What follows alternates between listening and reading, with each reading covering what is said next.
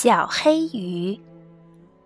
在大海的一个角落里，住着一群快乐的小鱼，它们都是红色的，只有一条是黑色的，黑的就像蛋菜壳。它比它的兄弟姐妹们游得都要快，它叫小黑鱼。一个可怕的日子，从海浪里突然冲出一条又快又凶又恶的金枪鱼，它一口就把所有的小红鱼都吞到肚子里，只有小黑鱼逃走了。它逃到了大海深处，既害怕又孤独，伤心极了。大海里到处都是各种各样奇妙的生命。小黑鱼游啊游，碰见了一个又一个奇迹，于是它又高兴起来了。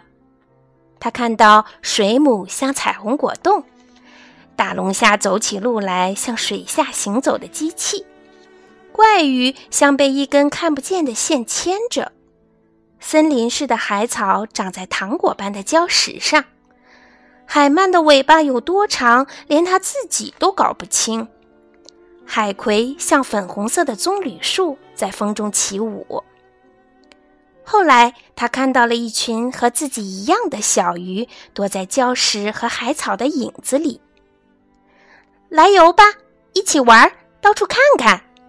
他快乐地说：“不行。”小红鱼说：“大鱼会把我们通通吃掉的。”可是你们不能老躲在那儿吧？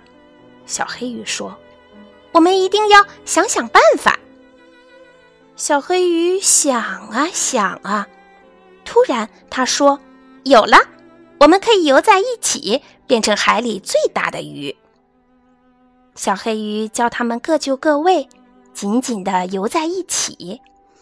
等到他们可以游得像一条大鱼了，小黑鱼说：“我来当眼睛。”他们在清凉的早上游，在阳光灿烂的中午游，把大鱼都吓跑了。